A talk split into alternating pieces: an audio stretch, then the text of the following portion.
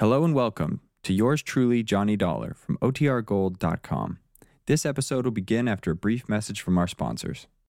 From Hollywood, it's time now for.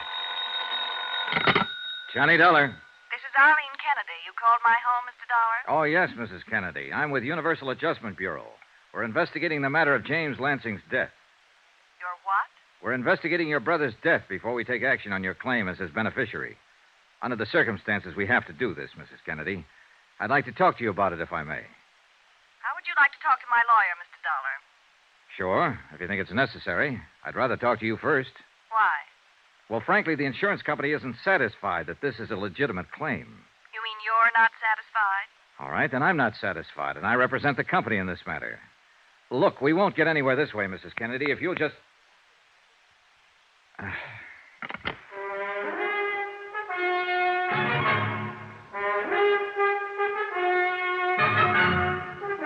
Tonight and every weekday night, Bob Bailey in the transcribed adventures of the man with the action packed expense account, America's fabulous freelance insurance investigator. Yours truly, Johnny Dollar.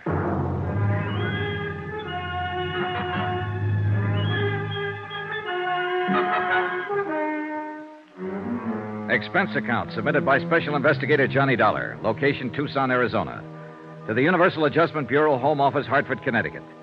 The following is an accounting of expenditures during my investigation of the Lansing fraud $50,000 worth. Expense account continued. Item six, $10, car rental, to get to Catalina Vista, where Arlene Kennedy maintained a $55,000 home. It was a warm, sunny day, incredibly clear. I enjoyed it in my drive. However, I can't say I enjoyed Arlene Kennedy. That's as far as you need to come. What? You must be the Mr. Dollar I spoke to on the phone. If you didn't get the idea on the phone, I'll tell it to you again. I don't want to talk to you. Now, please get away from my home. We'll have to talk sometime. I don't think so. I know so, Mrs. Kennedy. I must ask you to take your briefcase and get out of here, Mr. Dollar, now. I'm sorry you feel that way.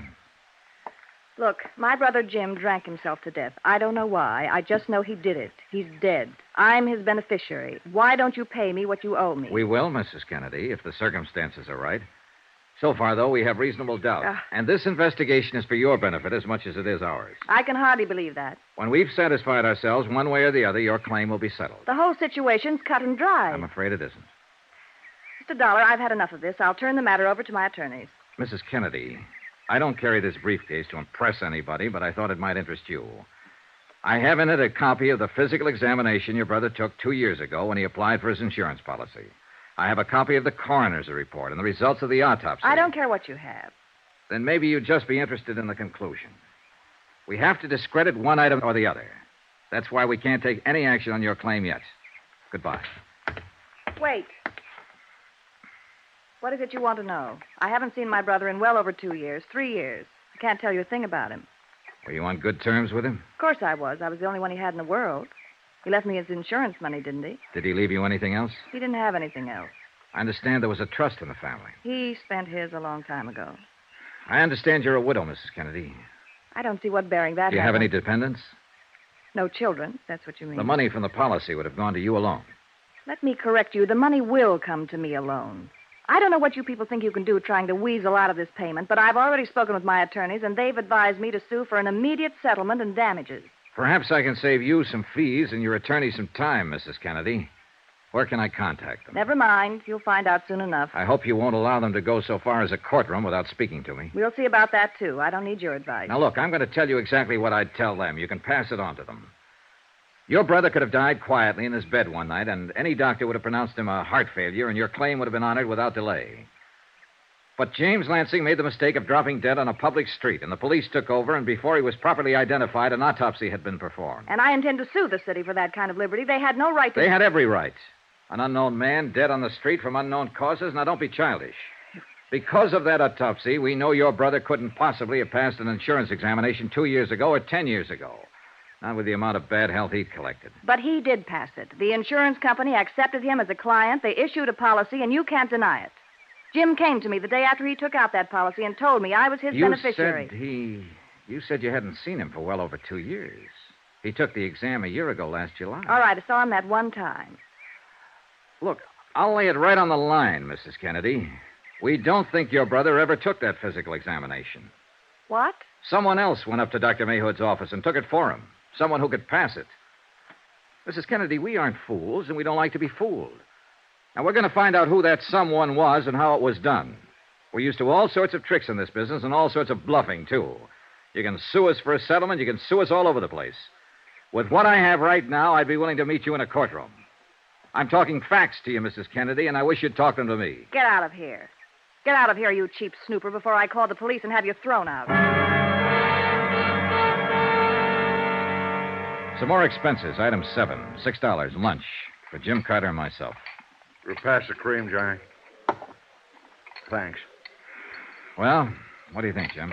Mrs. Kennedy? Yeah. Well, it's hard to say. She's going to make it as tough as she can for us, judging from her attitude toward you this morning. How does the commission feel? Well, they feel very badly that something like this has come up. They've requested us to act with discretion and to act swiftly. They're certain the entire matter can be settled without legal action. You pass the sugar? Uh-huh. Thanks. Aren't they going to cooperate? They aren't going to do anything until we show cause. They did mention that their action will take place in ten days, so that means we've got ten days to write such a statement. Tell me what you've learned about Mrs. Kennedy. Well, she was widowed five years ago. Her husband was a lawyer. He left her forty thousand in insurance and fifteen thousand in debts. Her family, the Lansings, had money at one time. Enough so that she gets one half of one tenth of one percent of an oil company out on the coast. It pays her about seven fifty a month. She managed to clear her house out in Catalina Vista and drive a Cadillac. But she could use $50,000. Of course, she could use fifty thousand dollars. Everybody could. Johnny, when are you going to start on the insurance agent? Hillary Franks, I've already started. If I know my Mrs. Kennedy, she won't call a lawyer or anybody else right now. She'll talk to her agent, Mr. H. Franks, and he'll have to come to us. I don't have to go to him. Johnny. When you buy a radio and it goes bad, you call up the store. They didn't manufacture the set, but you complain to them just the same. Same thing with insurance. You don't call up the company, you call up the agent who sold it to you. Hillary Frank has to call me, Jim, just to look legitimate. I hope you're right, kiddo.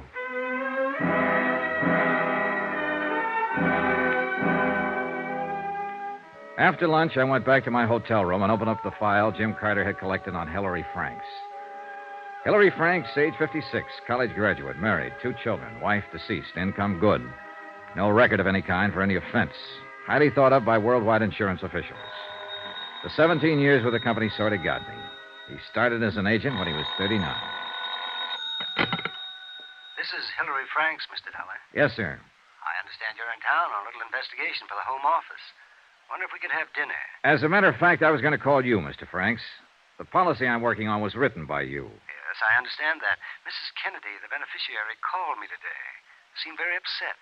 I thought perhaps we could discuss it over dinner. Anything wrong with right now at your office? Why, not a thing.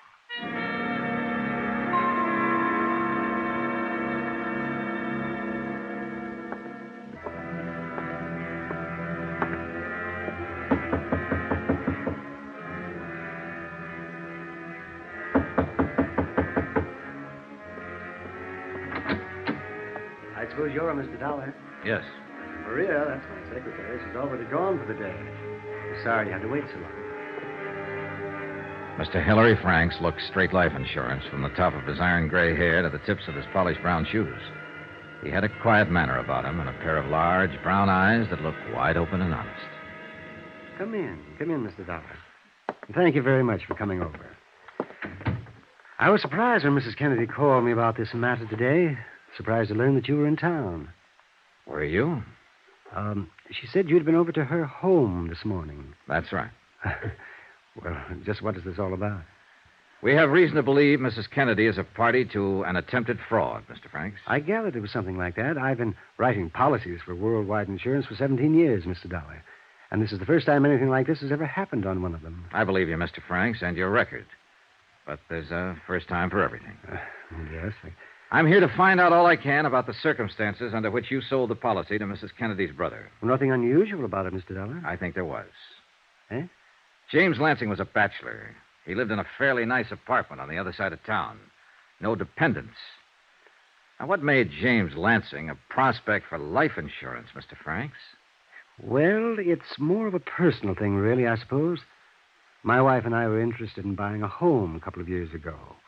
There was one we liked in Catalina Vista. The real estate agent happened to be James Lansing. That's how we first became acquainted. Uh huh. Mrs. Franks and I saw Lansing, oh, two or three times. Had dinner together, you know. And I managed to sell him the policy. I understood he was an engineer. He had been at one time in Los Angeles, and he was only engaged in the real estate business here for a very short time. Really a matter of a few months. I see. Did he do very well at it? I don't think so. I don't think he worked hard at it. You see, he had a fairly comfortable income from money left by his father. You uh, didn't buy the house from him. No. Too much? No. Mrs. Franks died rather suddenly about that time, and I had no need to buy a home. But out of the association, you interested Lansing in buying insurance from you. Yes? What kind of a man was he? What do you mean? Well, uh, just your opinion, Mr. Franks. Well, just a client, Mr. Dollar. I, I looked at him and treated him just the same as any other client. But you saw him socially several times, had dinner with him. Do you do that with all your clients? I might. Uh, I remember he was trying to sell me something, too. Aye, sure. How'd he look? What? Oh, pale, thin, emaciated, what? Oh, he looked fine to me. Did he drink much? Well, uh, I don't recall. Think. It's important.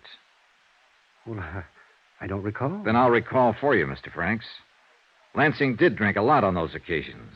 As a matter of fact, he was soaked up most of the time. Oh, now, that's not true, Mr. Dollar. You know as well as I do, he was an alcoholic in Los Angeles, and he was an alcoholic here in Tucson. He died of malnutrition, a direct result of his alcoholic condition. Well, uh, I'm not a doctor. I had no way of ascertaining that. You don't have to be a doctor to smell booze, Mr. Franks. Did you ever meet his beneficiary? You mean his sister, uh, Mrs. Kennedy? No, no. Uh, I think I told you she telephoned me today. Never met her at all. No. Mr. Franks, I'm going to leave you for a while, and I want you to think about all we've discussed. When I come back, I might ask you the same questions again. And I'll expect some different answers.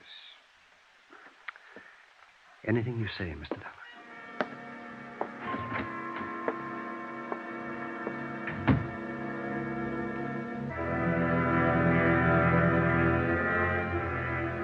Hilary Franks, 17 years insurance broker, was a bad liar. He was worse than that. He was a stupid, awkward, unprepared liar with no idea of what he was up against. He knew I was going to get him and get him good, and he didn't know what to do about it. I almost felt sorry for him.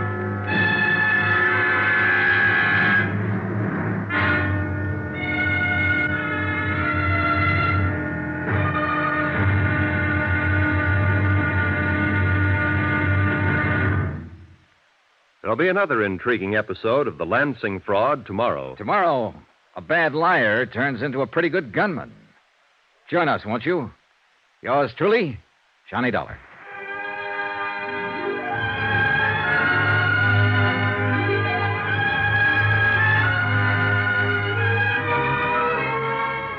Yours truly, Johnny Dollar, starring Bob Bailey, is transcribed in Hollywood.